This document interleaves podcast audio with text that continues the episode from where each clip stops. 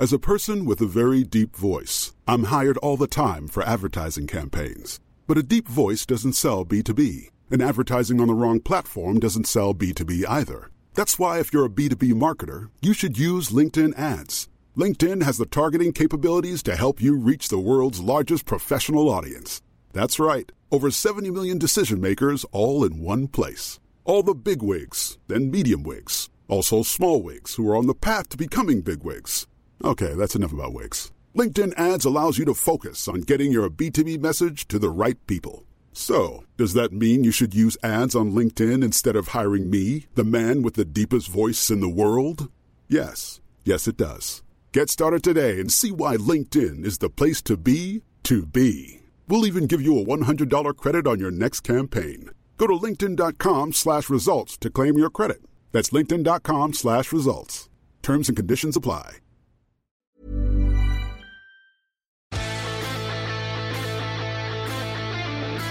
But this little dink ball, you know the one in a crowded area where it's a fist pass, the weight is taken over, hits the ground and it bounces into a fella's chest. Why do you not do many interviews? Oh, really? Yeah, I wasn't being asked to do a whole while. Really? Yeah. Have you ever rang me? and they're roaring at me, I Caffrey, you free state bastard. and next thing I hear, you have no fucking jurisdiction up here.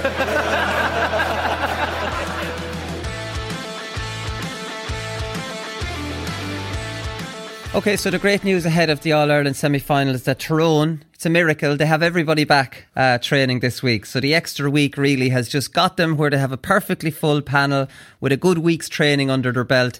And I think that's exactly what Tyrone um, kind of wanted um, in the end. Like, I mean, they said in their statement a week ago they have decided that it's not in a position to field a senior team last Saturday. I don't believe that for a second. And then they said, having received expert medical advice, um, expert medical opinion on the existing and future health and welfare of the players, um, they decided not to play it. So the future health and well-being of the players that had it makes no difference seven days later. But last Saturday, it just could have, you know, you wouldn't know what would happen to these lads. But de- de- seven days later, the future health and well-being of the lads that had it makes no difference, Johnny. But I know we spoke about it last week. I just had to get it in there. When I heard it, that they had everybody back training, I was like, ah, jeez, it's not even missing anyone now. Well, I think that statement should have should have said we're going to do what's best for us. And that's the end of the statement because that's exactly what they've done. Yeah. Um, and listen, one way you'd say, listen, they have to do what's right, but there's there's another side to it as well. And, and um, you know, you'd have, listen, it is what it is now at this stage, and, and I think it's it's nearly been talked to death. But certainly there were they were feathering their own nest. There's no doubt about that. We want everybody back. We want our full panel. We want to be fully prepared. We know the GAA needs this game. We're saying we're not playing on that Saturday. We know we're going to get an extra week, get everybody back right, and let's let's uh, stick to our guns. Aaron, is that what's your reading of it? Ah, to be fair, um, you do well to argue otherwise, wouldn't you? Um, they, they knew probably what they were doing. Um, they knew the pressure that there was going to be on uh, in terms of making sure that a game was delivered. Uh, and Kerry just didn't get a walkover into an All Ireland semi final. Um, and the they were cute about how they went about it and they got the desired result. Um, but I suppose, as, as Johnny says at this stage, um, I think we're all just really looking forward to, to a game. Uh, and uh, I'd say, you know, Kerry, you can say they're maybe sitting undercooked, underprepared, but I would think now they'll they'll be very keen. Um, they'll not have been happy that they had to had to wait the, the extra few weeks either. Um, and I'd say they'll be keen to make sure that they, they do their talking on the field on Saturday. David Moran said after the Munster final, he said, if I had a choice, like this was when the All Ireland was three weeks away. And he said, if I had a choice, I'd prefer two weeks. Two weeks is absolutely ideal. Um, four weeks is the worst in the world. How about five weeks, David? so, like, I mean, obviously, we know if Kerry knew they had five weeks, Johnny, they would train maybe really hard for two and a half weeks. They would, you know, taper it, you know, because all this is very professionally done. The problem with Kerry is they plan for three, then they plan for four, and then they plan for five. So they're going, coming back, going, coming back. You know, it's Yeah. it's, it's messy for them, really. Uh, it is messy for them, you know. You, as you say, whatever that time span is, at least you can plan for it. Yeah. When you don't know, or you're planning for one, and next thing, you know, it's it's thrown thrown into disrepute a bit. You're you're saying, God, you know, we're peaked for now, ready to go, and then you know, sort of, it's like an anticlimax. And I, I'd be I would the same, obviously, with with a player's hat on. You know, once you didn't pick up any bad knock or anything like that, two weeks is fine. You get a, you know, after a, a Munster final or, or a big game, you've, you know, the Tuesday night you start a recovery, get a bit of work done this Thursday, um, over the weekend, and then you're sort of slowly dropping the pace for, or dropping the, the training intensity to get ready for then for a big game.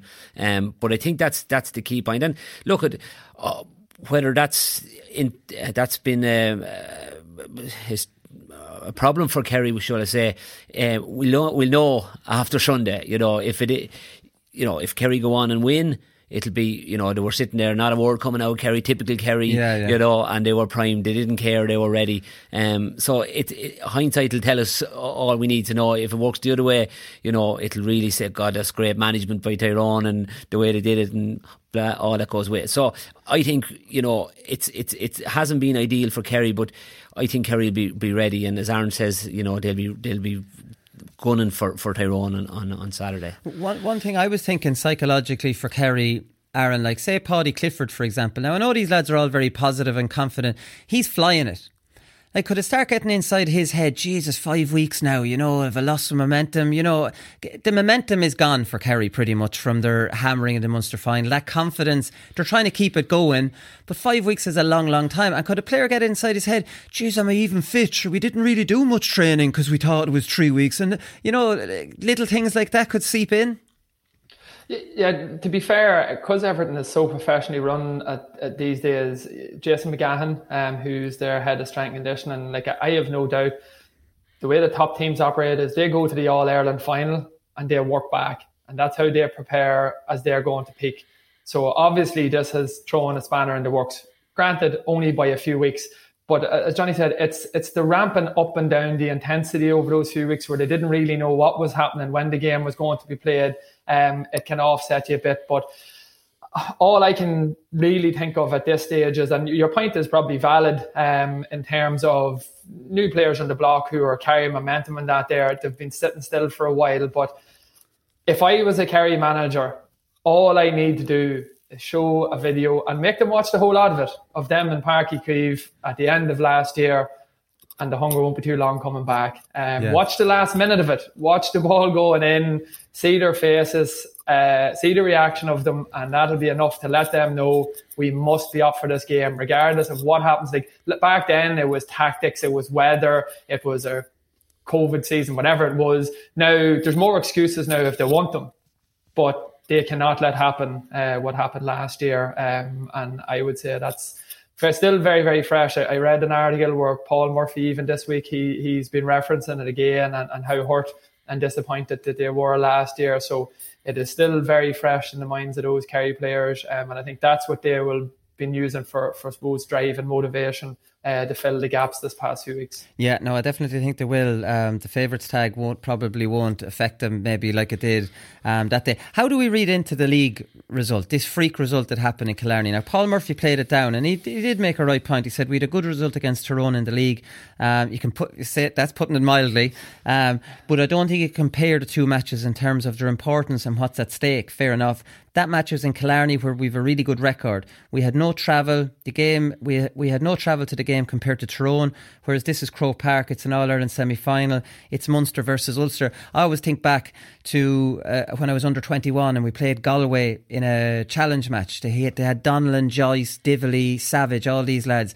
She's the most beaten us by 30 points. Donnellan scoring screamer goals. And I was like, I'm looking at these lads going, these lads are incredible. And we played them in the All Ireland semi final. We beat them. Do you know, like, I mean, these lesser important games have no bearing on championship. Like, can we read into it? Have Tyrone learned from it? Whereas what did Kerry learn that day about Tyrone?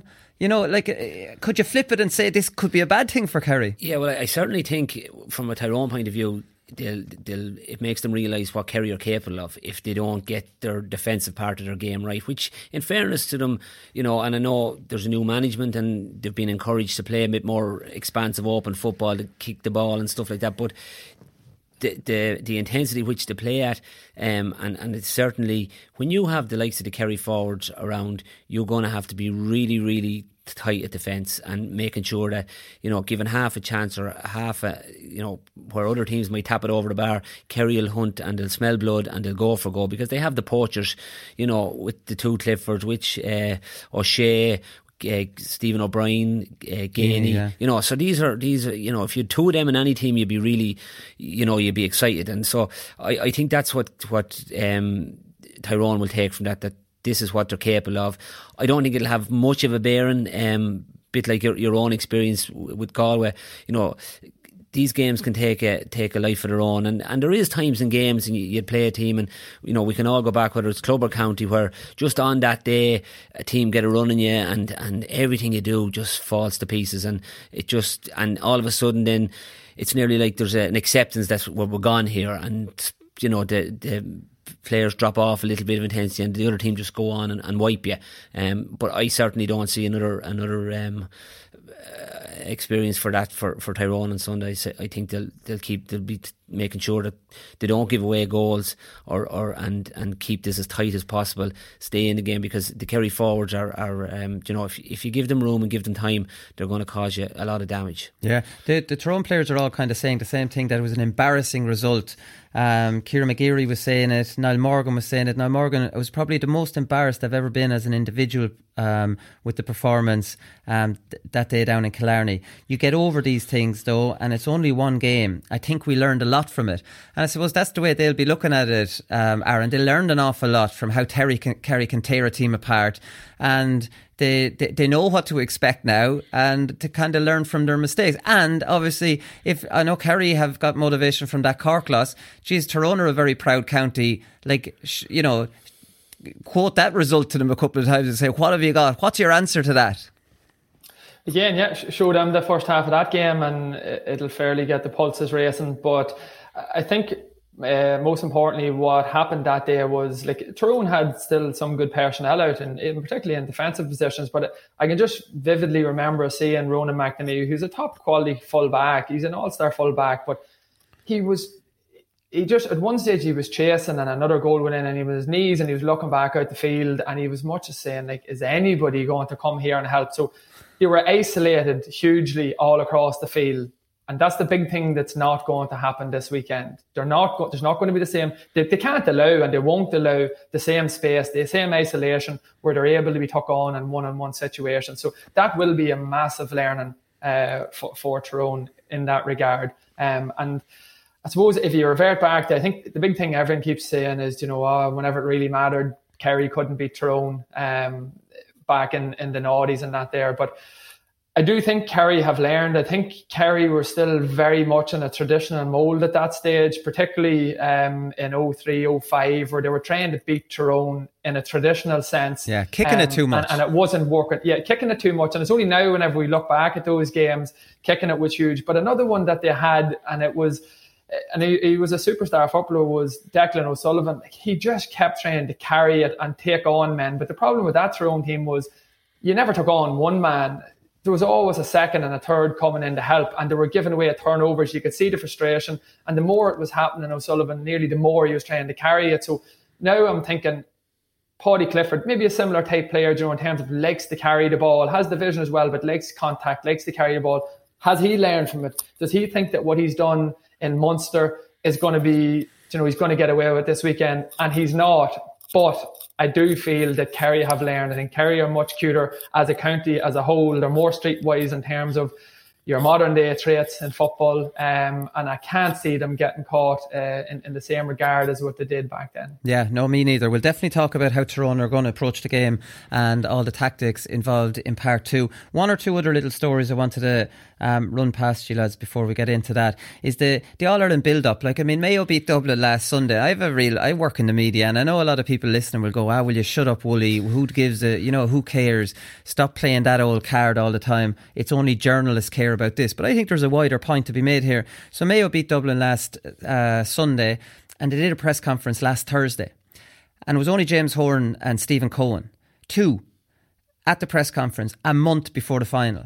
Now, anything they said at that pe- press conference will be in the media in the lead up to the All Ireland final in a month's time. And it will have no relevance whatsoever. They won't know who they're playing. Like a hundred things might have happened to squads since then. It's basically a waste of time. Now, I obviously understand, Johnny, why James Horan's doing it. Media days are a pain in the arse. They can be a distraction. Um, you know, players, when they get experience, don't like doing them. They might not want to be in the paper. But is there not a wider point here of promoting an All Ireland final? And should the GAA not you know hold counties to you know have to do these kind of things that in the in the, the second last week for the Ireland say when Tyrone and Kerry play that whoever wins that game and Mayo have to do a media day and have to provide five players. And they have to be, you know, they have to be available to promote the bloody All Ireland and have it all over the papers the week before. They always talk about competing with the Premier League and with rugby. How's, how's a, a press day a month before All Ireland with two members of the entire squad doing anything to promote Gaelic games? Again, I wouldn't criticise Mayo because I understand why they're doing it. Yeah, and I understand why they're doing it. And, and you know, I would often, week of a match, and, and I, uh, 99% of the time never minded if a lad wanted to talk about I talk all day.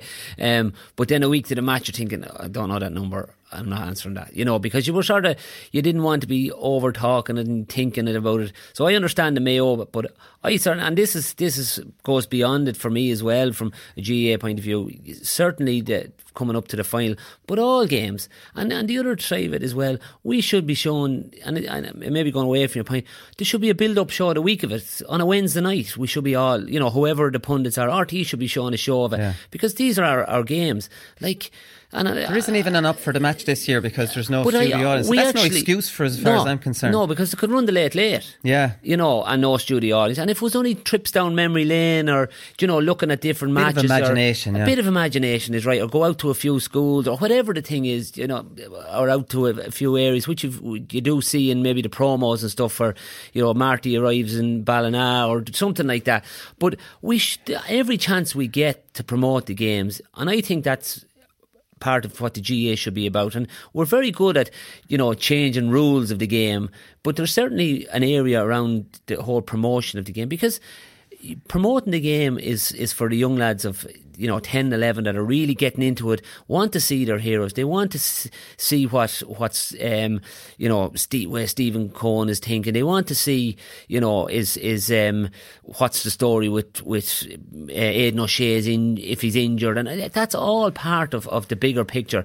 And it sows the seed for the next generation. So I'd be very much of the opinion is and and as I say I don't. Mayo just want to get it out of the way. It is a distraction. It's done now. End of it. We concentrate on football, and I get that. But I certainly think there should be a lot more promotion of our games. And even, you know, we should be over the winter when you're flicking through the channel, what will I watch? We should be able to watch a game on a Wednesday night, whatever game. It might be a game from, yeah. you know, but Kerry and Dublin. are great. They're There's brilliant. Underage games all the time, which Absolutely. is fantastic. Yeah, but and RTÉ and Sky have rights, and they, they, I think they disrespect their, their rights. Yeah. In that, if you have the rights to show 30 games, you should have at least two TV shows to complement that.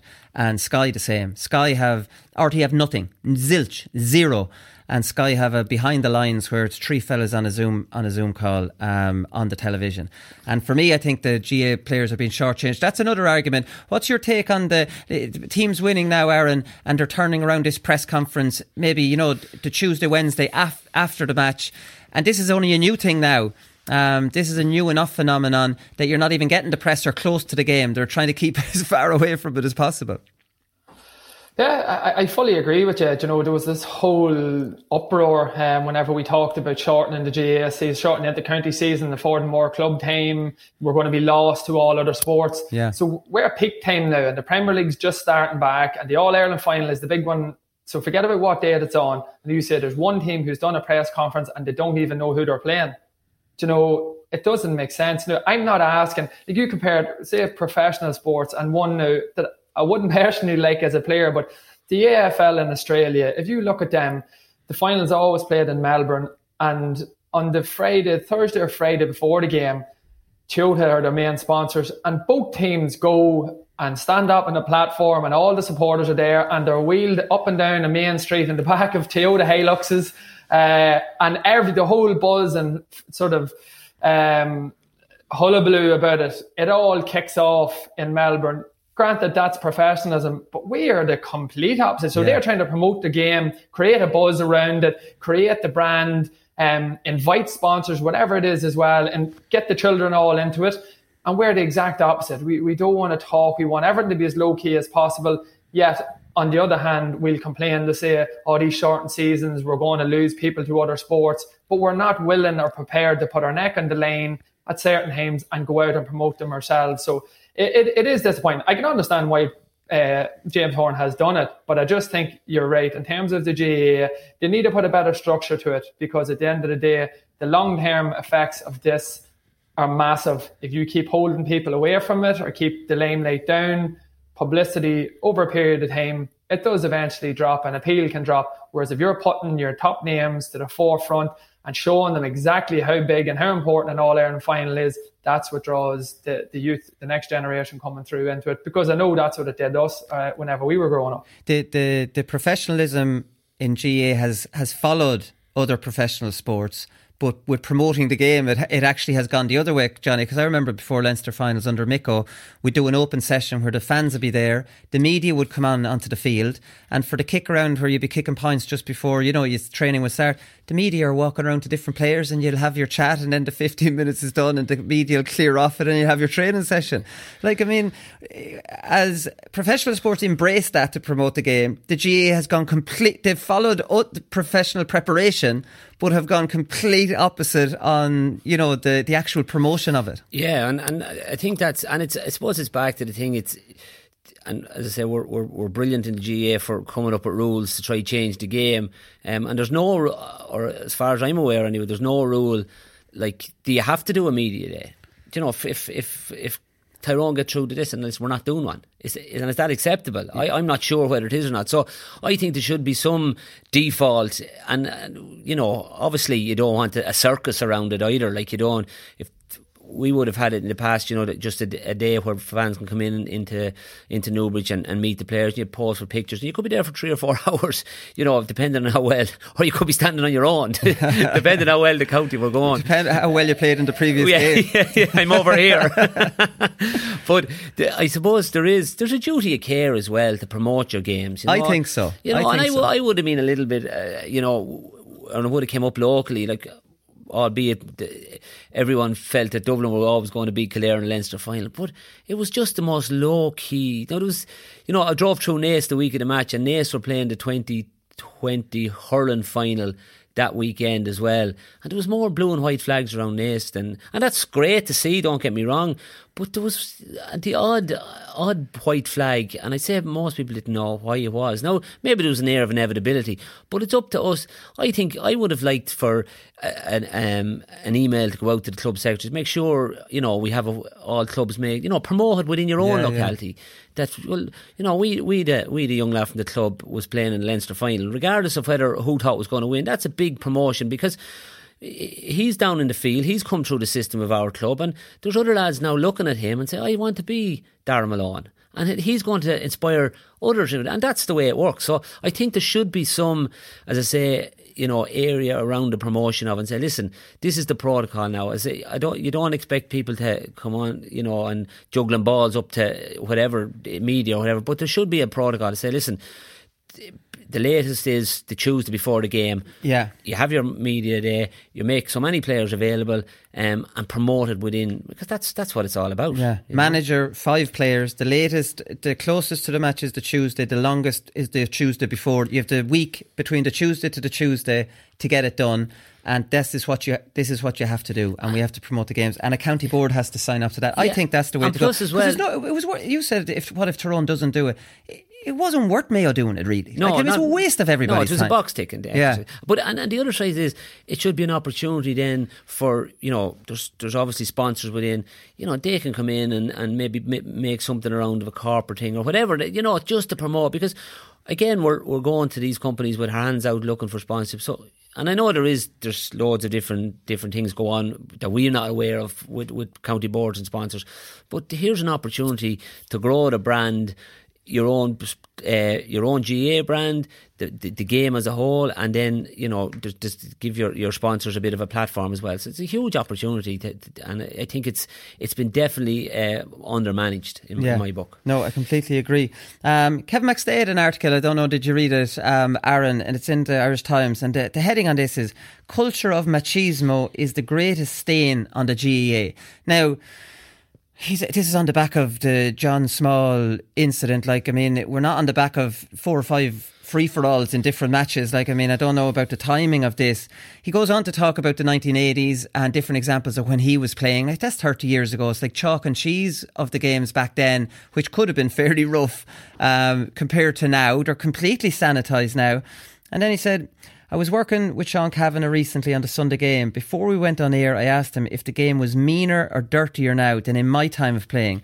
I was sure he would say no, but he suggested that the dark arts of the modern game um, produces a meaner type of intimidation. It's a different type of violence, more psychological, sledging, late tackles, uh, constant holding off the ball, blocking runs, grapples, um, uh, nippling, and even eye gouging and biting. I don't know what they're talking about here personally. Like, I mean, I, Aaron, I, I think back to when I played the played the game. I, would say I got a punch in the face maybe three times, and I was everybody knows I was a mouthpiece, and that's in twenty years of playing. Like 99.9999% of GAA games go off in an incredibly sporting manner. And where is he coming out trying to, on the back of a John Small shoulder, which was an attempted shoulder, horrible consequences, that wants to say, and this was being retweeted by people, uh, maybe with an anti GAA agenda, like trying to paint GAA players in a, you know, this kind of uh, machismo. I don't know, Aaron, what's your take? I'm surprised the shock have like a different type. It's worse than the 80s now, we're, we're meant to believe. Well, I, I didn't play in the 80s, uh, but I, have seen footage of it. Colm did. No, yeah. Am I older, I'm older than you. We're the same age, aren't we? Minors in 96. You're in your peak in the 80s, Wooly. Um, the, to me, not not at all. Um, th- like, there's no way you could compare the physicality that went on then compared to, to what it is now. Yes, you do get a bit of variables, and you'll have someone swinging out of your county player in a club game, but it, it well from my from my own perspective it's never crossed a level where i felt intimidated or worried or whatever. It, it is part and parcel. It is a physical game. You can't expect to go out onto a pitch and be allowed to run up and down for the duration of a day and nobody making contact with you and especially if you're a county player at club level. You know a club player has to make it as difficult as possible. Yes there absolutely are times when lanes are crossed in terms of whether that's just verbally um, or, or physically. But in terms of the grand scheme of things in, in GAA, um, I wouldn't agree with the article uh, in any way. And from my own experience, whether that's playing club or county level, I can say hand on heart at no stage that I feel like I was really under threat um, at, any time uh, in a game of football. Yes, there's times you would have got belts um, throughout the years, um, and there are unfortunate incidents where you, you might speak of the the one McLaughlin, John Small one. Um, but uh, again, put that into context. The, the, lad was trying to hit a legitimate fair shoulder. Like, and just off head, uh, I, I, can think of. I remember it was an All Ireland final where Colm O'Rourke. Remember he was just knocked out cold. I believe it was against Cork and 87, 88, and they're overthrowing water on and trying to get him back up. And eventually he comes back onto the field, you know. But that was a dirty blow where he was hit straight down the middle. Um, and that was maybe something that you would have seen more or back then, but um, uh, levels of that physicality in the game and hasn't been for a long period of time.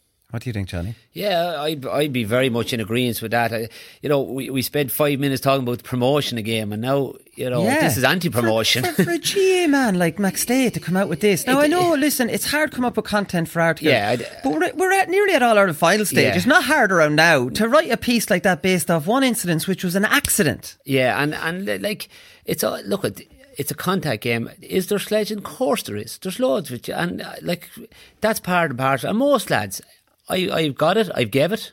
you know, if it came to fisticuffs, I was better at name calling than fighting. So I was better at name calling. But most, the ninety nine point nine percent of the time, even if you're on the receiving end, a lad will come up to you, shake your hand after, and say, "Listen." Sorry about that, and you say, "Listen, don't about it. It'll be me saying sorry to you the next time." And you know, yes, you get there's there's belts and you lads lose the head and all that, but that's I think if we, you know, a lad coming up and and mowing you with a box, them days are gone, because you do that now, and you'll end up in the High Court. Very you know. isolated. Now they still happen, but they do, but terribly very- rare. Yeah, consider. terrible. Yeah. and and rightly so. Like I'd listen to my dad, who played in the seventies and eighties, talking about different games where it was just they boxed from one end of the match to the next, and was, how lads weren't, you know, carted off the hospital. He talked about one game that they played, and there was that much swinging. The ref went in to stop, and someone had burst him a box. Like that's how. so, and we don't want to see those. shouldn't be days. laughing here, No, but, like, I mean, but those stories are funny, Yeah, like. and and you know we've we would have seen him at a higher profile. You know the, the Laois and Carlow match often comes up. Or the Laois Louth match. Uh, Sorry, Laois Louth match, and obviously the the Mayo the Mayo Meath match in the All Ireland final. But we don't want to see those things anymore. Like we're all for a tough physical game and lads going, you know, a, a manly game that we we love, and we you know it's we see that in hurling and it's promoted. We talk about in football, and it's like Uh, hurling's going soft too. Hurling's not promoting it as much as they used to. Like, I mean, I think we're all. Go- I think society is turning soft. Well, eh, we're turning very PC about everything Yeah. um, in, in my in my book. And look at it, nobody, everyone has to get up for work in the morning after a game, and you want to. But you go, ah, it's, it's a competitive game. You want to be. And I would be a firm believer. You know what happens on the field, we keep it on the field, and, and lads do lose cool. I've I've have to come up to a referee after the match and apologise because I said too much. And uh, most, the vast majority say, listen, that's part of the game. Don't worry about it. And but I, I think coming up with an article like that doesn't like you look at from the, the, the team starts football starts now at seven years of age till we'll say the average age is about 33 or 34 how many players in the country are, are in that bracket to play the game thousands and thousands Yeah. I'd say it's such a minute percent of, of incidents Sure, and like that's we should be promoting that aspect of it rather than saying, you know, because of a one, you know, high profile incident where an attempted shoulder went very wrong, um, and and all of a sudden then we're filling we're filling national newspapers with it. It's it doesn't make sense Yeah, to me. an attempted legitimate uh, shoulder as well. Not like Aaron is, is describing. You'd see videos of lads trying to take a lad's head off, which is Yeah. completely wrong. You don't see that anymore. It's not a dirty game anymore as such. It's a it, it's still a physical game. Geez, we don't want to take that away. I know um, soccer, without going off the point, Aaron, is um, there's a campaign happening to, to ban headering out of the ball because um, some ex players have developed dementia and they're associating the dementia with headering of football. So they want to ban all headering the ball outside of professional game. And I'm like, Jesus, uh, like, I mean, people get dementia without ever playing uh, soccer, right? There's a link there. But if I know there's a link between headering the ball, playing soccer for 30 years, I'll still want to play soccer with the headed ball. Like, why can't you take personal responsibility? Most sports, if that was the case, boxing would be banned. Any sport where you get hurt, potentially, you know, could be up for, let's get rid of it. We can't have anybody ever getting hurt.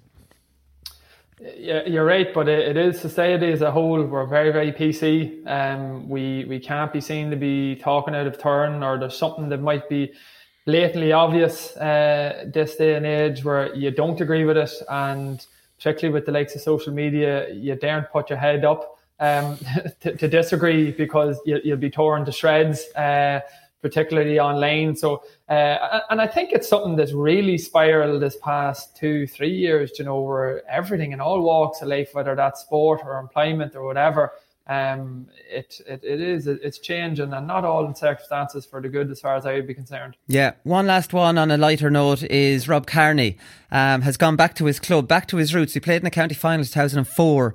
Um, he's gone back full forward for Cooley Kickham's. He was last weekend. Didn't score.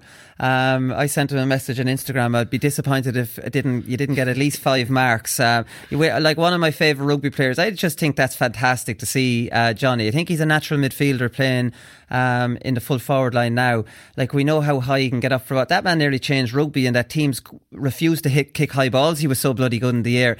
But from to go back to his roots to GAA, I don't know. Just I, I get a nice warm fuzzy feeling when I think about this story. Yeah, absolutely. Uh, But do you know what? Isn't that what does that tell us? It tells us we've a brilliant product. Yeah. we've a brilliant game that lads. You know, obviously he went on and, and did what he want, but I'm sure if if if he sat in this chair and you interviewed him, he'll talk about under ten matches or minor matches or you know the things that we all loved going to school and sitting out the car window when you know he, he would have won a lot more in Port maybe than we did but you know it was the, the crack and you know maybe being brought going back to the local pub and you know you get the free grub and there'd be bottles of coke and orange going around the place and that's the GA and that's our memories. And I'm sure yeah. he went through all that as well. And to go back now and no pressure on him. Obviously, he he um, the, the, bit of media attention he knew that was was going to be part and parcel. But I think it's it's brilliant. It must be brilliant for the club as well. It's sort of you know he's back in there and he thought as much he thought that much of them to come back up and, and throw in the throw his lot in with them. I thought it was it was brilliant, and he's in some nick. In fairness to him, I wouldn't like to be going out to marathon. No, like I mean, he's in serious nick, um, Aaron. But that's the thing. Just taught so much of his club. Go back. Play high profile, a lot of photographers there. If if he does nothing on the field, he's you know generating a load of interest around the senior team. Yeah, I, I, sort of I've got to know Rob uh, just from from years ago, from he was only starting out. Um, our, our, county physio with Armagh back in mid two thousands, a guy called Owen O'Neill from Cooley, um, and I met uh, Rob up at his practice a couple of times, and very very briefly now would have kept in contact with him through the years. But whenever he had retired from Leinster and Ireland last year, or didn't renew his contract with him, um, I just sent him a message just to say, you know, well done and a fabulous career, um, and best wishes, whatever you're going to do. And he he, had, he was heading to Perth at that stage, but he did. He said at that stage that as soon as he come back, he he was going to go back to GAA um, to, to give it a go. And I think what makes it even better is that everyone who he would have played with, they're, they're pretty much gone. Like he wouldn't really know anybody that yeah. he's going back in there. Yeah, he might know families and that there, and obviously he has a great connection with the club. But in terms of the actual people he's playing with, he wouldn't have a clue who any of them are. But he's still and he could have went and played maybe a bit in Dublin, where I'm sure that's still where he's based. But the fact he went back and he's given something to his community. But like Johnny said, the big thing is like we're not too far. Um, across Glen Robsey and the Louth border, Cooley would only be about a 20, 25 minutes away. But the buzz is crazy. The numbers of people going to watch training let alone the people who are training with him. Um, and, and, I've spoken to a couple of younger lads who are there who just out of minor and are, and are playing with Cooley, like, and they just can't believe that Rob Kearney is, is there training. And, and like you said, unbelievable shape. Um, obviously keeps himself in great nick. Um, but he said himself his, his skills um, aren't where they want to be just yet. But he, he's he's an ultra professional, very proud man, and I can guarantee he will do all he can over the coming months. And I think it's something that he wants to do maybe for a year or two years. Um, he's he's he's proud in himself and his own performances, and I think he'll put huge effort into bringing his skills up to to a decent level. And whether it takes him beyond club football, um, we'll we'll wait and see. But nothing would surprise me, even from a cultural perspective or a performance perspective. Uh, or getting bums on seats next year to, to build this new stadium that they're looking to build in Louth. Well, maybe they've a they've a ticket that they could try and work with there. I'm I'm thinking of him like the like the Aussie players playing compromise rules, catching a great mark and then trying to punt it over the bar because that's how you kick the the oval ball. Like he'll have to learn kicking around the corner all over again, which is obviously the big difference. But he has it; it's in his it's in his memory, which ah, it isn't yeah, for the I Aussie. I, the Aussie boys would break your heart sometimes when they, they you know they, they stand up to it straight on. Yeah, well, I'd say that's that's still in his locker. Like I've no doubt, eh, there's there's times when he was away and camps and stuff like that. The the, the round ball might come out and he'd off the wall just for for something to do.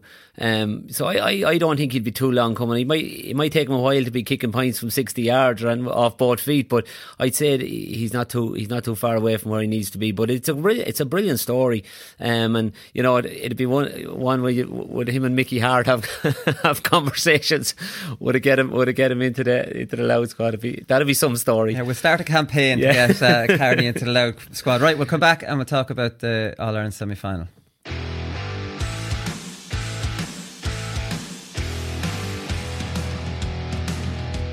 All right, so Tyrone versus Kerry. Um, Aaron, I'll start with you. What kind of Tyrone? I think we know what way Kerry are going to, to play. We know their style of football that they like to play. It's very, very attractive. You know, whether the opposition allow them to do it or not is the question. Will we see the Tyrone in the Cavan and Monaghan game where they're trying to kick it a good bit forward? Or will we see a more of a, you know, get some more bodies back behind the ball and play more of a running game, which we saw against Donegal? I think that the, they still will stick to, to a lot of what they have tried to tweak and change this year in terms of having men ahead the ball in in half forward outlet positions, and then obviously um, your inside threat that was say your your McCurry, Matty Donnelly, and I think they'd be very foolish otherwise because if they think that they're going to beat Kerry in a running game from one end of the field to the other, like we've seen that that hasn't worked this past 10 odd years for them. Yeah. Um, against the top teams, it hasn't worked. It hasn't been able to generate enough scores, particularly in Croke Park. It keep them in a game, but but they won't win it. Um, so I think their best way forward is to try and see if they can be a threat to the Kerry inside lane. Now, it has to be a fine balance in terms of not leaving themselves exposed at the back in terms of one on one situations like they did in that league game. But I think given the, the fitness levels and um, I suppose the characters that they have in that middle eight and how some of them have really played themselves into form since that uh, drubbing in the league. Um, I would say that's more the game that they, they wouldn't have been happy with, suppose, the intensity that they brought to that game or any level of physicality. Um, but if, if they want to do anything and they want to get enough scores on the board, they have to have that kicking option to their half forward line uh, who can feed quality ball inside. And and some of the scores that, you know, if you just think, it seems like a lifetime ago now, but you think back to the final and the quality of foot pass, and particularly in the first half and the movement from the inside line, it would be a shame to go away from that and not have those same options um, because I think ultimately it's going to cost them the game in the end if they don't do it. The, the difference, we, we've talked about this on the show before, the difference between, suppose, between the Tyrone kicking into the full forward line and the Kerry kicking into full forward line is when Tyrone kick it in, they're hoping Matty Donnelly take on his man and score. There's not as much interplay when it goes in, whereas when Kerry goes in, it goes in from that bit closer, so there's a pop off, you know, and then there's a goal. They're a lot slicker with it, uh, Kerry, but Tyrone can still hurt Kerry even with that longer kind of ball because in 2019, Johnny, it was 9 5 at half time. Cathal McShane was running amok um, you know, in the full forward line. And, you know, c- could you see him starting? He's had uh, four extra weeks than they thought he would. How many matches is that? Like, unless he was one of the fellas that was sick, we don't pr- particularly know that, or had COVID or a positive t- case. He caused a lot of problems for Kerry. And Matty Donnelly would cause a lot of problems for Kerry. And the last time Kerry played Tyrone, Tadhg Morley picked up uh, Matty Donnelly and Gavin Crowley picked up uh, Cathal McShane, or else it was the other way around. But they were the two. Neither of those two are starting for Kerry. So Kerry have a full back line with Brian Ó Beaglaoich, uh, Tom O'Sullivan, who'll pick up McCurry. And you look at Foley and Ó Beaglaoich picking up Donnelly and McShane. You know, it wouldn't have the strength potentially. Because what I, the point I'm making, if Tyrone don't have the half forward line for that pop pass, which they don't seem to have, that's fine. Donnelly or McShane can go at either one of them. Yeah, they, they will, and I, I think I think that's you know the, the role they've played Matty Donnelly in now at the moment encourages that because he's a ball winner, you know, and like you can have all if you want. The game is very similar. If you want to have play a kicking game, the lads keep playing the ball inside from that middle eight. If that's not sticking in there, they stop it. It just stops, you know. so putting the likes of Matty Donnelly in there encourages him to kick because he'll win it. And not only, as you rightly point out, not only will he win it, he normally makes something happen. He's he plays with the head up, but he also has the power, the strength, and the skill set. Like we saw against Monaghan, he threw a, a lovely dummy solo, you know, so and and and, and kicked a great score with plenty of Monaghan uh, Monaghan guys around him. So he does have that. He ticks an awful lot of boxes in there. Um, and I'd say, you know, Tyrone will be looking at that and, and, and looking at the matchups and who might pick him up. You know, McCurry's on top of his game, albeit it's a long time since you know you talked about the, the, the um, Paudie Clifford maybe losing a bit of form. You're also maybe a little bit concerned, even if he has a cleared bill of health, has, with Darren McCurry maybe dropped off because he he's he was on top of his game. Yeah. Um. So. The, they will be very, very important matchups to get right for for um, for Kerry. You know, well, if Thomas Sullivan picks up, he might go, but he mightn't have the strength for for Matty. And Matty Donnelly's a really strong, physically a strong player. Yeah, I'd uh, say O'Sullivan will pick up McCurry. I'd say that's a bank uh, yeah, nailed on. Yeah, maybe so. It is important for for Kerry to go, get those matchups right, and and um, you know they're going to be very mindful, and and so too will Tyrone. You know, if if you're talking about Kerry's weaknesses everyone points to that full back line. So, and even though it has been, well, it hasn't been tested probably in, in this year's championship, but certainly in the past, it was an area that, that, that would have caused Kerry more concern. So it'll be interesting to see what way that what way that pans out. Yeah, definitely. If they play the big men in there and and Tadhg Morley isn't playing, you could see a bit of, a bit of joy for for Tyrone. Can you see Tyrone playing a full time sweeper, um, Aaron? Like, I mean, when you look back to that league game, the Kerry half forward line have to be tracked right? There's no doubt about that. You're looking at Paudie Clifford, Dara Moynihan, Stephen O'Brien, all these fellas, Sean Sean O'Shea, when they float in and out, and Swap Geaney can be out there. You have to man mark them. If you don't man mark them, they're going to cause you trouble. If you man mark them, you're leaving the three lads inside completely free. And this was the problem. They pushed out on the half forward line. The ball was kicked in. They didn't track the half forward line running back in after it. They were all over the place, Tyrone. So what will they have learned from that? Will they have learned a three half back line, follow your men at all times, but we need that security of somebody. And even because Kerry are so good at the diagonal balls, they might intercept, they might bypass the sweeper, but the sweeper might at least protect against a goal. Yeah, I think it's it's sort of from a Tyrone perspective, fairly clear that they will. They'll always try and have someone sitting back um, at the edge of the D who's there to obviously stop anything that's coming through the middle. But he's always the first port of call in terms of doubling up on someone who's under pressure in a one-on-one situation. Where I suppose it'll become interesting for me is if you're talking about the three halfbacks all having the mark um, and tackle, uh, first point really is like Conor Meyler. I remember in the 18 final, he was the one went midfield to go on on Brian Fenton um, struggled badly on him. Does really well on Ryan McHugh, but struggled on Fenton, obviously, because he wouldn't have the physicality. And that league game down in Kerry, he went back and tried to man mark Sean O'Shea. Yeah, he did in, he, he was, did in uh, he did in that 19 uh, semi final as well. There was plenty of niggle, you know, early on in that there game, but O'Shea just absolutely cut loose. He ran around as if there was nobody near him. Um, and and Meyler's body language, suppose, like the rest of the Tyrone players, it dipped fairly quickly within that game. So is that something that they can do again? Because then remember what O'Shea has sort of tweaked this game. Instead of always being that outlet in half forward lane, does he take him into the full back lane? That's a completely different game of tagging for, for Conor Meyler in comparison to what he does um, on the likes of your Ryan McHugh that's floating around the middle of the field. Like it's a different world going into that full back lane. Yeah. Uh, and any slip or mistake, and you can be punished severely. So that's one that I don't know will there be a tweak from a Tyrone perspective, but if they do play a full time sweeper, surely Kerry have thought about it and have a plan in place. Like the one person who I would be looking to make free if they have to, if all if the six Kerry Tyrone defenders are marking and they're looking to get an extra man back, the one man I want free from Kerry perspective is Gavin White, because the one thing that troubles. Uh, defensive systems that are really well set up is somebody who's coming at blistering pace and able to break a tackle. And there's nobody better in the game whenever he's on song than Gavin White. So it, it's you'll see a KG affair maybe early on, both teams sizing each other up, seeing what way they're going to set up. But for me, I would think that's the way Kerry will be looking at it. That if you want to play an extra man back, that's fine. We'll be patient. We'll play the ball around the wings. But as we come inside your 45, we'll be coming at 100 miles an hour. And that's where you say the inside forward movement and creativity of Kerry, for me, as a unit, is that bit better than what Tyrone's is, that they'll be able to get scores off in a tighter space. Um, regardless of how many men are back, uh, because the pace that will be coming through. Yeah, Kerry have tempted, have kind of um, used Paul Murphy as that spare man. I agree with Aaron. Gavin White is the perfect weapon it's like uh, you put Gavin White as the spare man and tell him to bomb forward. That's like Tyrone going, oh shit, what are we doing playing a sweeper? This is stupid, you know. Whereas if you play another fella who's just comfortable in a sweeper, you're almost like doing exactly what they're doing. How about you use your spare man to really hurt them and make them regret ever giving you that spare man. I don't see, think we see that enough of that, Johnny. No, probably not. And, and as you say, when when we when you do have someone of, of the caliber of, of Gavin White and coming in those but because that's where it's going to really hurt hurt um, Tyrone if you know it's them runners at pace, you know maybe taking the tackle and you've the likes of Geaney and you've you've Clifford and he's just loop coming on the loop left or right foot, you know. And in fairness to to I think you're going to see a massive game with Clifford. You know, he's been a little bit.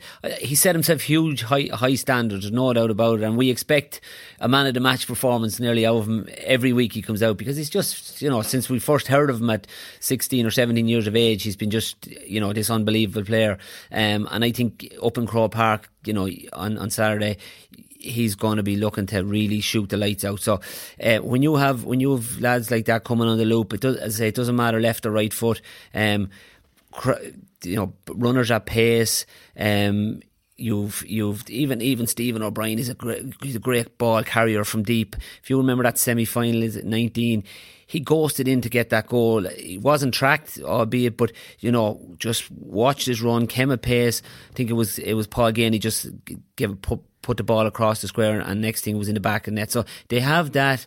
You know, if you've got enough runners coming at pace, you know, and maybe not even to get in, but just to drag players. Like if someone comes across hard run or diagonal run, you got to go with him. As simple as that. Or if he's not being tracked, the sweeper has to track him.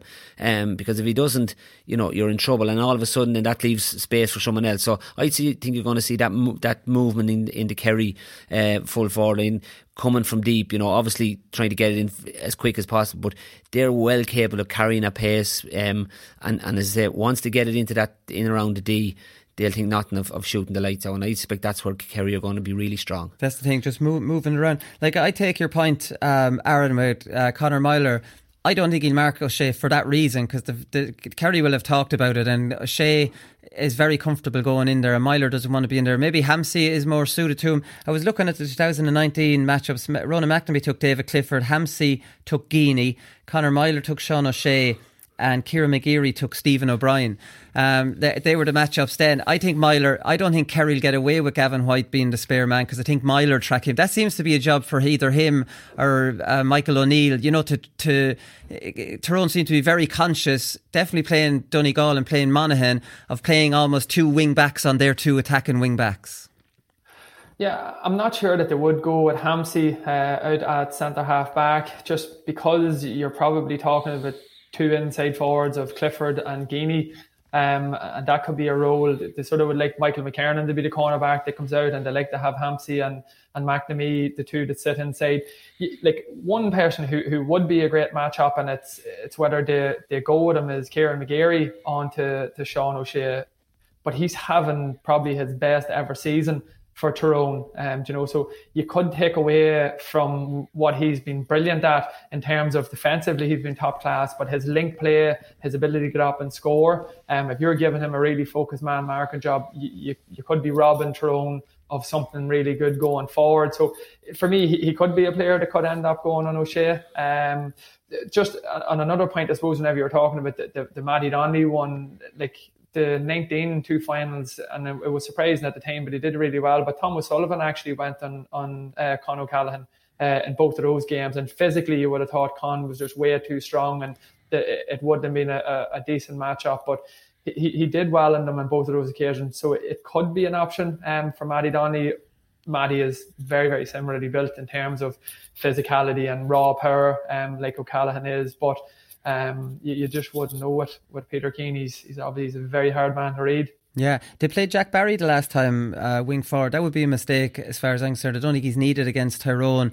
And plus, whoever's marking Jack Barry, you're giving him a handy job just to drop off him into a sweeper role. Because, you know, you don't have to. That's the, the, the brilliance of Kerry is that their half forward line can all hurt you. Yeah. You know, I'd worry about Peter Harte Mark and Paudie Clifford or Mark and Stephen O'Brien. Like, I mean, Peter Harte could find the going pretty tough because um, he's not used to mark. You know, his strength probably wouldn't be marking. But if to play Jack Barry wing forward or even Diarmuid O'Connor wing forward, remember Spillane played wing forward. I always think that's yeah, he's going to do a bit of work, but what's the man marking him going to do? He's just going to stop and hold and co- mess up your kicking game. You yeah, know, I, I can't see them. I can't see them playing Jack Barry half forward. I think Dara Moynihan uh, will be back. I presume. Yeah, and he, he's he's another option. He was flying it yeah, before, and he's he's probably a, a more effective option than, than Jack Barry. All right, he gives you an option maybe for, for kickouts on that wing, but certainly from a, trying to hurt the opposition, someone like Dara Moynihan would be, you know, would would just add to the Kerry the Kerry machine up front. Um, so you know it'll be interesting to see what way it is. We're sort of surmising all these things, but certainly the, the big thing is you know obviously. Um, Paudie Clifford comes out and he's busy out there. He can run it. He can he can link well. He you know there's just so many options. If you know, like we've seen, we've seen uh, Sean O'Shea starting when at centre half forward. We've seen him being very, very effective in the full forward line. Will you know? Will they go with something like that? So they, have an awful lot of strings in their bow, yeah. and and any of them, you know, wants to get into into click into gear you feel that they can they can really hurt uh, the other, opposition. Other than Clifford, none of the other Kerry players they're popping up anywhere. Everywhere. You're wondering where they're playing because yeah. Sometimes beside Clifford and then he's out the half forward line. You're wondering he might be kicking a ball in. Clifford's the only one really that you know exactly he's going to be holding. He's going to be position. inside. But, but again, if you were to play, bring him to 11 onto the half forward. Ah, stop. Don't do it. but you wouldn't think he's too out of place. Yeah. Would, you know, obviously we want, you know, we want him inside, and he probably will be. But if you were, listen, if you were trying to do something different, you say, listen, we get his lad on a bit of ball, go around the half forward line now because he's a, he's a, such a stylish player. He like and he goes into positions and he's one of these players. You know, he never looks to be travelling top speed. He just glides, but he gets away from his man. You know, he can solo left foot and stick it over the bar with the right foot, and he's just like he's so much in the locker. And if he wasn't in the game, I'd be saying drift out, get on ball.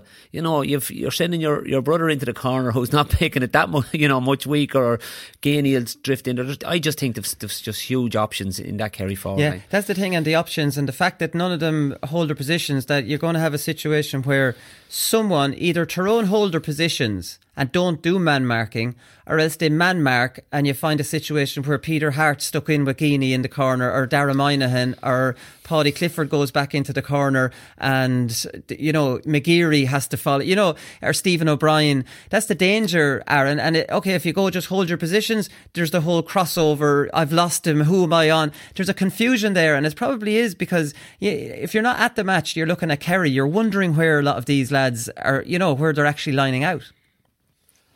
Yeah, that passing people on in the heat of championship battle. Very dangerous. Um, you know, whenever yeah, whenever you're under pressure, communication has to be absolutely spot on there. And if your tongue's out, maybe uh, just the communication mightn't be as good or mightn't be as clear as it needs to be. So um, I would probably see definitely be a few key men that'll have to be picked up. But I, I agree with you. I think it would be very foolish on Kerry that think if you think back to the Cork game last year and play, playing um, Brian Ó Beaglaoich on half forward lane, think back to the All Ireland final, pushing Gavin up, White up there, completely lost.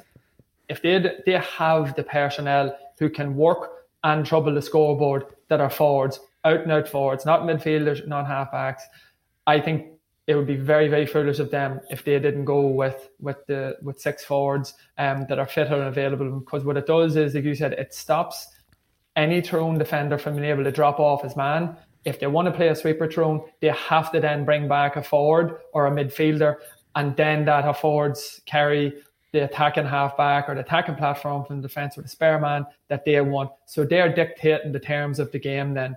If this Kerry team are serious about going on to be All Ireland champions, I think what they did last year, obviously well documented, wasn't good enough and wasn't suppose fitting for the quality of players that Kerry have, I can't see them making the same mistake again this weekend. Yeah, no, no, me neither. Um, to be honest, what about the kickouts, Johnny? Like, I mean, we're going to get a bit of entertainment out of this because there's some screenshots going around of the Cork Kerry game where Brian Hurley's on the edge of the box. There's no goalkeeper in the goals. There's no defender near him. So the goalkeeper Ryan is out on the 45. The entire full back line is up there, and Brian Hurley's standing with his hands up in the air like this as in get it down to me. Now, Niall Morgan, it's a very, very dangerous game. And again, I don't agree with it. I think it's a bit kamikaze. Um, Niall Morgan, of course, and and um, Rory Beggan did it in the Ulster final. Again, more kamikaze. Beggan nearly got caught out. Niall Morgan is one of the biggest kicks, like a boomer. Surely to God, Niall Morgan, after doing it himself and seeing how how risky this is, can you see Kerry because of course this a lot of these things I love it. Like I mean, uh, uh, okay, I don't love this one, but on a one-off game like what Kerry did, you can shock a team. And uh, it's after the game you sit down and go, Jesus, well, today we should have done this. And you get away with it once. But when you do it once, surely you have to maybe stop doing it the next time. Or Niall Morgan, I'd have forwards just running uh, the same direction as the kick out as long as you can and hoping something bounces down for them and they're true on goals. Yeah, well, I you know the Ulster final was like it was like a sideshow with the two keepers. You know, they were they were just. It, it was. It looked very much off script, and Morgan more so than the Kerry keeper is is probably we'd expect a little bit more. Yeah, Shane Ryan, but Shane Ryan's been the first one to do this. Yeah, I, I, I just don't associate him as, as as being as kamikaze as, as Niall Morgan. Maybe it's the fact that Morgan comes up and kicks frees and you know he, he gets on the yeah. score sheet. no, Ryan just comes to the forty-five he, and covers a space. He does, yeah, yeah, and and we've you know we've talked about it before. Is this going to be a trend? And it is going to be a trend because back to the thing is it's all the all the goalkeepers all over the country at 15 and 16 that are looking at this and saying, oh yeah, I like a bit of this. So it's going to, you'll see a little bit more of it. But I, I think what, what Kerry, what Kerry will do is like they've, they've done in the past with, with Dublin, um, they're going to obviously press the kick out. You know, they have Moran and maybe O'Connor in the middle of the field, or will will Spillane starting. You know, which are two good ball winners. Um, albeit Morgan has a has a huge has a huge boot on. But I would say they they look to to push, press the kick out, um, and attack it from, from the midfield uh, area. Um, and you know, it, it's just it'll it'll be interesting to see. You know, will will the I can't see either team trying to give up the kick out too easy, and probably Kerry don't want um, want, want to be going short too often, um, because you know we've seen in the past where, where it has gone wrong for them as well. So it's it'll be interesting to see, but it is nearly it's a subplot of the plot really. Yeah. What's going to happen on Saturday? Oh, it is. Both teams are definitely going to press. Tyrone press. Kerry just Kerry are the innovators of this press. They started it against Kerry in 2016. Remember where Cluxton had a mini meltdown before half time and then completely, like Cluxton does, the Iceman was perfect. I don't think he gave away a kick out in the second half. They've innovated this, Aaron. They've brought it to another level now with the goalkeeper. But surely to God, a lot, you want Morgan booming it down the field and, and Tyrone have a plan. Like a little bit like Donegal against Dublin in 2014, where someone's just knocking it down to a runner. And you could be, you could run through into an empty net, or am I like? Uh, uh, surely Kerry have a, a contingency plan if the ball goes long. Yeah, funny, just on a quick one. The first time I ever encountered that was Dad was actually the international rules manager against Australia, and Ted Kennelly was coaching uh, Australia at that time, and I was doing the runner. And Australia started it that night, so I think that was maybe 15, uh, Right. 2015. That could be where Uh, Kerry got it then. They, and they- left, uh, it was Bernard Brogan and Conor McManus completely free. But the luxury that they had was all they needed to do was get a rugby tackle on a man. You know, you don't, you, and the player was stopped. Where Yeah. uh, so that's why Ireland found it difficult to get the ball up the field. It started really well, and then the second half, Kennelly was out telling them this is what they had to do, uh, and it worked well for them. But Kerry, then you say the following year, definitely brought it into J and adapted it themselves. The only thing I would say is number one, fetching around middle of the field. Kerry have the better fetchers. They they want to force Tyrone into going long because they'll believe that they, they'll outfetch Kennedy and, and Conn Kilpatrick. Um, the only thing about Shane Ryan that I would say is, and, and I look back over that game, the Cork and Kerry game, and there was some excellent camera angles from behind the goals. He he come out and he stood in left half back on the 45 metre line, but literally as soon as the the Cork goalkeeper had made contact with the ball or was about to strike, he was turning and sprinting straight back along with another defender to, to get back goal side. So I, I would say he could still come out and, and look as if he's blocking a space, make himself look big, but they'll be hedging their bets, like you say, that they're not going to get caught with the long ball over the top, the same as what Rory Beggan got caught out in, uh, in, in the Ulster final. I think they'll have learned from that. But what what about on that one, Aaron? Then that now Morgan just lands one over onto him. What does Shane Ryan do that in that? Like, what's he there for if it's just going to land on him? Is he just sprinting back again and saying like, "This is do- I'm, I've just called your bluff now, and I'm just going to stick a few out on top of you"? Well, that's the big one that I would be doing if I was Niall Morgan. My whole plan would be wherever Shane Ryan goes to, we know he wants to turn and sprint back. You have to overload that area. So that's where, if you have only a one on one in that half, say if it's a half forward or a midfielder on that side of the field, you need to have two or three men earmarked and you're all tuned in and you're aware of what's happening, that they're going after that. Because if you head that direction, and he's turning the sprint back, and there's another defender maybe in that locality sprinting back, you have to have more men in that area then if it's something that you've, you've already pre-planned. So it'll be interesting to see if that is something that, that Tyrone have worked in because he does not want to engage. He doesn't want to compete for a ball. All he wants to do is block a space and then get the hell out of there back into his goal. So it definitely, it's an area that if Tyrone are tuned into that they can go after in terms of being able to win possession on the far side of the field. What, whatever about Shane Ryan being disciplined enough that if the ball is heading towards him, right, okay, I've done my job, they've bluffed me, I'm getting into the goals, I'm not engaging here in case it breaks. Niall Morgan's going up to catch that bloody ball. Oh, He- he's, he's not going. I'm like, he- calling the mark. like I, if because Niall Morgan will do it on the other side. I'd land a few on Morgan. I'd land a few on Morgan, and I'd have somebody like I'd have enough hang time on it that you're you're getting over there. He's knocked to the ground, and you pray you win a break. Like there has to because Morgan wouldn't be able to. Like he plays outfield for the club. Maybe Ryan does as well. I'm not sure, but he, he just wants to be in the game so much. He's he's going for that catch. Yeah, yeah. It'd be interesting to see if, if that happens. But I, I agree with you. I think he is that type of player. He's just he's like you know he's like he's ready, Kyle ready to go at any stage and get involved in the play.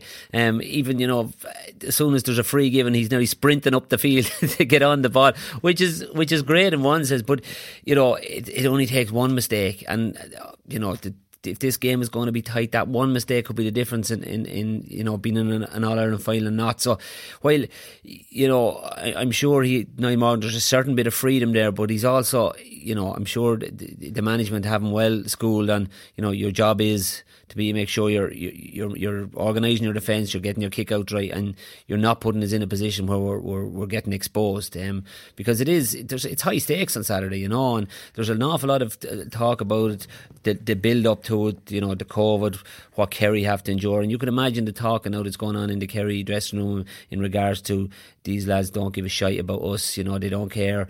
They're playing the game in our terms. We'll have to come and play the game, and if they play it on Saturday, and we'll be ready for them. And that all that will be going on. Um, so while you know you do see it, it has to be controlled. You can't, there can't be too many much kamikaze stuff in an All Ireland semi final because you will be punished. There's no doubt about it. You're playing now the top team. Now that it's signposted, you know. Yeah, exactly. And and you know, like the way the game is now and the professionalism, that's going to be analysed within an inch of its life. You know, when he goes, where he goes, you know, who's getting around him, all that sort of stuff. And it just takes a one half a second missed time by Morgan, uh, and all of a sudden then they're in serious bother. And we we we were only for an unbelievable tackle in the Ulster final from from uh, Rory Beggan you know, it was brilliant, and, and then chipped it up on the run. Like it was, it was a brilliant passage of, of play. Um, but they were they were so close to being caught, and and um, you know, albeit the Tyrone won in the end, but you know, they're the small margins you're gonna you're gonna suffer, and, and no no one will put you put you to the to the cross as quick as Kerry will. Yeah, no, definitely not. What do you make, Aaron, of like? The, I mean, the two shapes, right? So the way I see the two shapes is three on the full forward line from Tyrone. Most, uh, everybody else kind of working. Maybe the the third one of the three will try to bridge the gap. Maybe Conor McKenna might try and bridge the gap, but they'll be doing a lot of working around uh, the midfield they'll be hoping for a long ball into the, the two inside. Then on the Kerry side, they'll be trying to leave four up at least. And the question is, how can Tyrone disrupt that? And that's obvious that Hampsey and Ronan McNamee will mark their men. That's fair enough. They have a man mark to do. Any of the other four Tyrone defenders will go forward, like uh, McGeary, like Peter Harte, you know, like like these kind of fellas. Like McKernan spends an awful lot of time going forward to try and mess Kerry's shape up because we know when Kerry have their shape through the half forward line, diagonal ball, running off the shoulder, bang goal. That you know, Kerry have kind of shown that they can deal a little bit with being dragged out of shape and not completely mess them up. They know their, their set pieces, they'll be back in their shape, and then you know the or the kickouts to be back. And there's times in games where you you know you you'll have some bit of shape. Years ago, maybe two or three years ago, I remember they, they lost the league final to Mayo, and they couldn't handle Mayo turning the game totally disorganised at all. I think Kerry are learning all the time. They do. Well, traditionally they, they have struggled with it, and it took them a long time to, to get used to it, and they never really mastered it at all with Tyrone in, in 2000s. But uh, I think it just if you revert back to just a couple of years ago, 2019, you've mentioned the score. It was 9 5 at half time. They looked in trouble. You couldn't see where they were going to get the scores from, but they sorted it out at half time and they implemented it. The players did on the field. Um, I would I would see Kerry has been way improved in terms of um, obviously conditioning, but just their their know how and that at this level, um, they're they're all very much more experienced. Um, now the big thing is Tyrone just need for me need to ask more questions of Kerry defensively.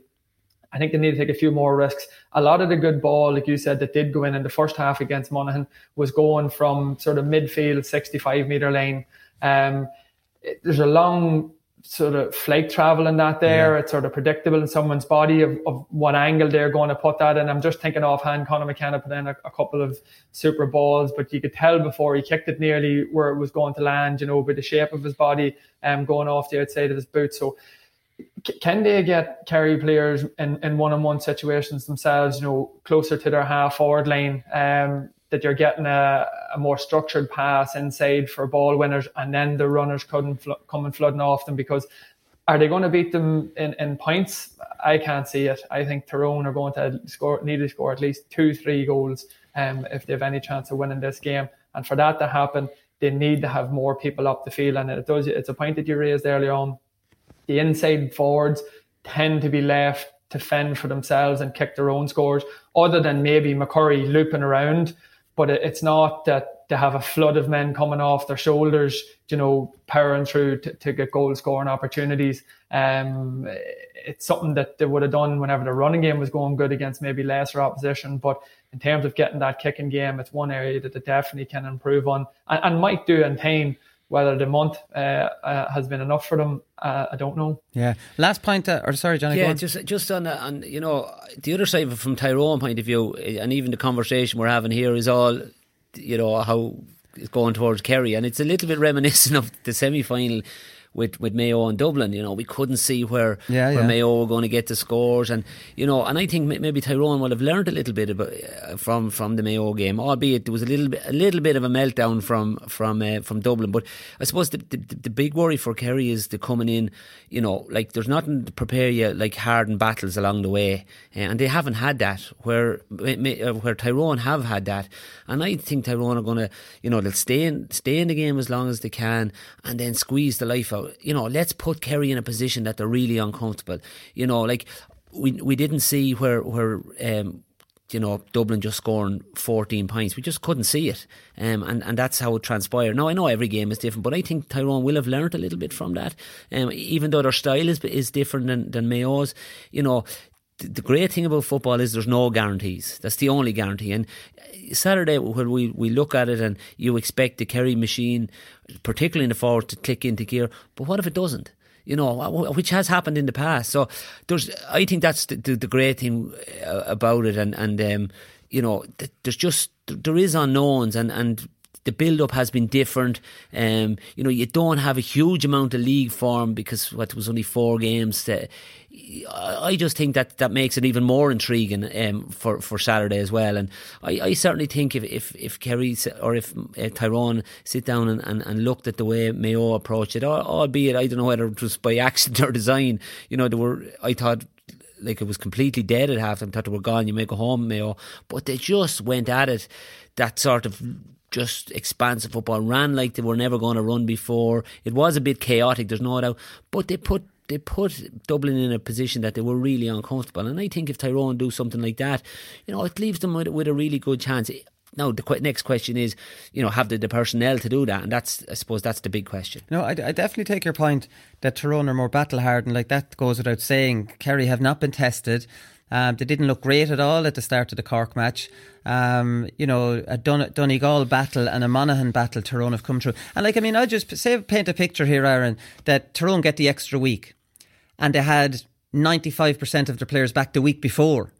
And they're saying, boys, we're prime for this. We're coming through battles. They're waiting for us. Don't mind them. We're prime. We're in the long grass. No one's giving us a chance. They think we're all sick. We've most of you back. We're after playing a trick. I'm only, this is, all, I'm only, you know, suggesting that, like, I mean, this could be an ambush.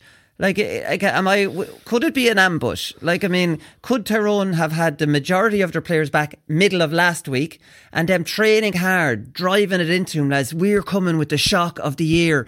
Well, after Mayo, obviously, but we're we're ready for these boys. These boys, the, you know, the whole country thinks you're sick. You're prime for it, lads. You're, yeah, you know, like, could this be the case? Like, we know what Tyrone are like. Like, they'll do anything to win.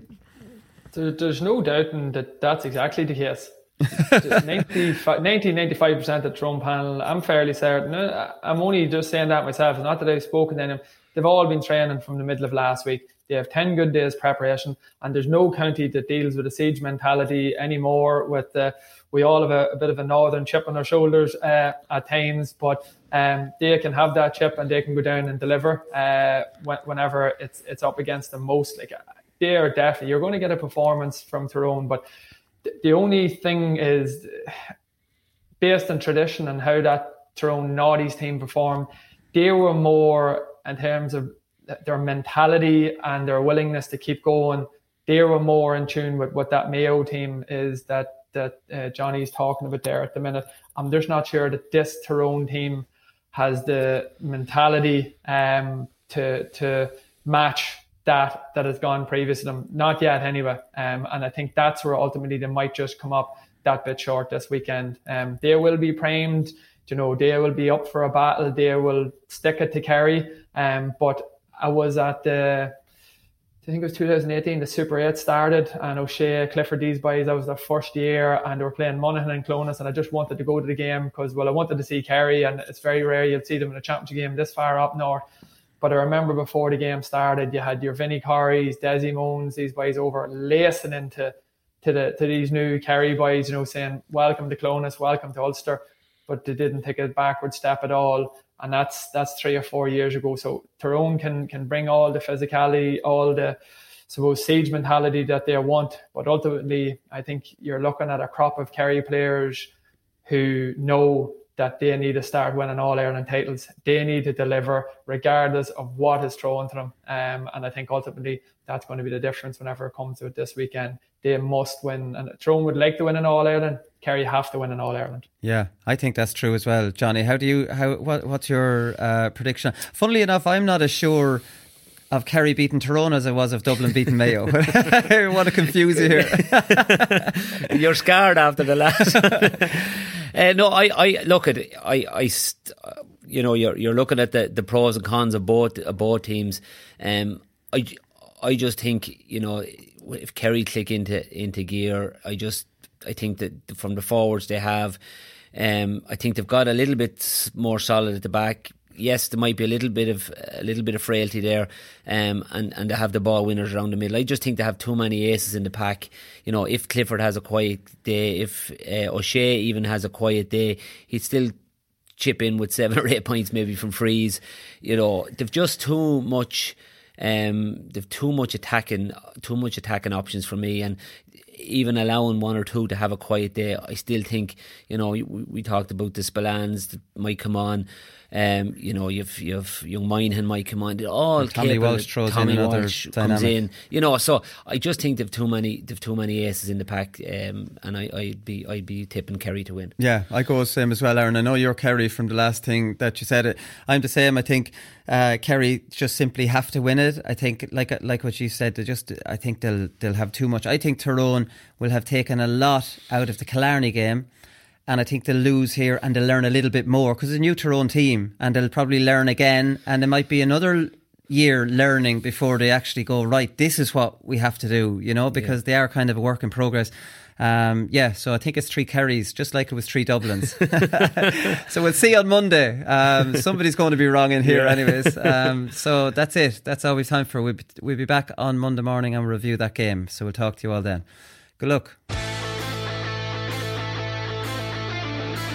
But this little dink ball, you know the one in a crowded area where it's a fist pass, the weight is taken over, hits the ground and it bounces into a fellow's chest. Why do you not do many interviews? Oh, really. Yeah, I wouldn't been asked to do a whole while. Really? Yeah. Have you ever rang me? And they're roaring at me, I Caffrey, you free state bastard. and next thing I hear, you have no fucking jurisdiction up here.